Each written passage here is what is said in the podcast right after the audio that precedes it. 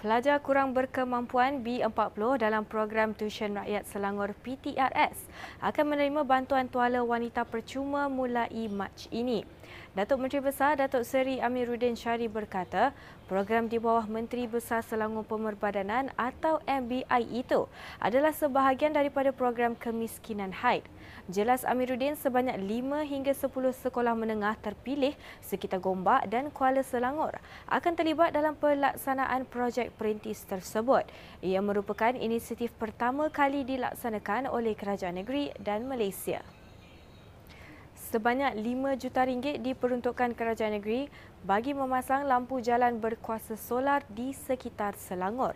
Esko Infrastruktur IR Izham Hashim menerusi perkongsian di Facebook memaklumkan setiap Dewan Undangan Negeri diperuntukkan sebanyak 10 tiang lampu melibatkan 560 tiang keseluruhannya. Jelasnya inisiatif terbaharu kerajaan negeri itu diharap dapat membantu rakyat terutama di kawasan yang benar-benar memerlukan. Iaitu kalau lihat sini tiang warna merah ini yang bertulis SUK, Setiausaha Kerajaan ini adalah merupakan projek lampu solar LED berkuasa tinggi yang kita telah mula laksanakan di seluruh Selangor. Setiap Dewan Negeri kita peruntukkan 10 unit. Ha, di mana ini di, di, di Pandan ini nombor N21 lah di Dun Pandan. SLR 6 ini tiang yang ke-6. Jadi 10 peruntukan 5 juta ringgit. Satu tiang ni dengan lampunya sekali bernilai 8 ribu ringgit. Dan dua dua fasa. Fasa satu dua setengah juta, fasa dua dua setengah juta. Fasa dua akan belak, akan dilaksanakan dalam bulan Mac.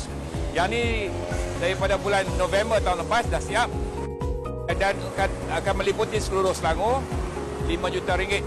Jadi makna dia 560 tiang uh, ataupun lampu solar LED yang dipasang. Ini bertujuan untuk menerangi kawasan-kawasan yang tidak mempunyai lampu jalan uh, dan membantu rakyat. Jadi jangan ya bimbang warna merah ini memang kita letakkan untuk nak membezakan antara tiang ini dengan tiang tenaga nasional dan juga majlis bandaran uh, di mana tempat. Jadi insyaAllah moga usaha ini akan membantu rakyat dari segi menerangi kawasan. Individu yang didapati membakar kitab suci Al-Quran perlu diambil tindakan atas perbuatannya. Pengerusi Majlis Agama Islam Selangor MAIS Tan Sri Datuk Seri Abdul Aziz Muhammad Yusof berkata, perbuatan tersebut dilihat sebagai provokasi dan tidak menghormati agama Islam. Beliau berkata demikian ketika ditemui selepas menyampaikan perutusan tahun 2023 di Auditorium Dahlia Dewan Syarahan dan Muzakarah Islam Masjid Sultan Salahuddin Abdul Aziz Shah Shah Alam pagi tadi. Jadi ini sebagai satu provokasi yang tak sepatutnya dia buat begitu. Saya tak pernah lihat orang Islam bakar kitab-kitab suci agama lain orang Islam kita menghormati agama-agama lain. Apatah lagi kitab suci masing-masing. Jadi kita, ayat Quran kita, jangan buat macam itu. Itu macam mempersendakan dan membuat orang Islam marah di seluruh dunia. Seolah-olah dia membakar umat Islam. Menaikkan semangat umat Islam. Menaikkan kemarahan umat Islam. Membuat begitu.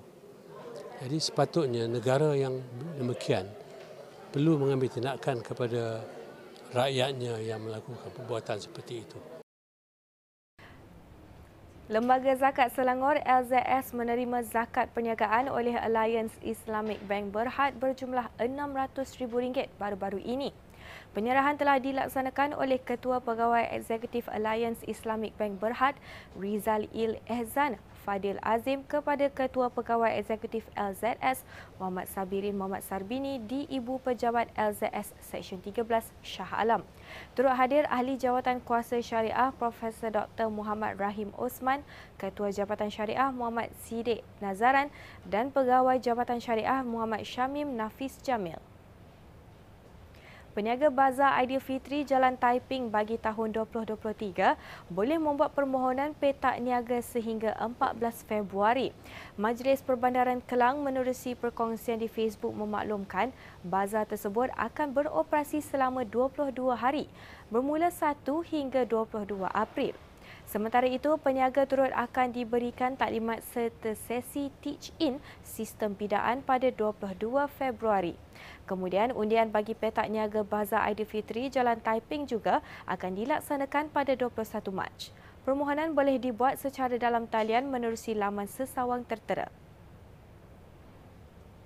Operasi transit aliran ringan LRT bagi laluan Ampang mengalami kelewatan atas faktor keselamatan akibat penjajaran landasan yang bengkok berhampiran stesen LRT Bandaraya. Rapid Rail Sendian Berhad Rapid Rail dalam kenyataan hari ini memaklumkan pemerhatian awal menunjukkan berlaku kerosakan struktur jejambat di kawasan berkenaan dipercayai akibat daripada kerja-kerja pembinaan bersebelahan dengan kawasan tersebut. Menurut kenyataan itu, jurutera Rapid Rail bersama-sama dengan pakar struktur kini sedang menilai keadaan bagi memastikan keselamatan dan kekukuhan kawasan terbabit. Susulan itu, kelajuan perkhidmatan LRT Ampang dikurangkan dan ini menyebabkan kelewatan perkhidmatan sehingga 9 minit dalam daerah pusat perniagaan dan 18 minit luar daerah pusat perniagaan.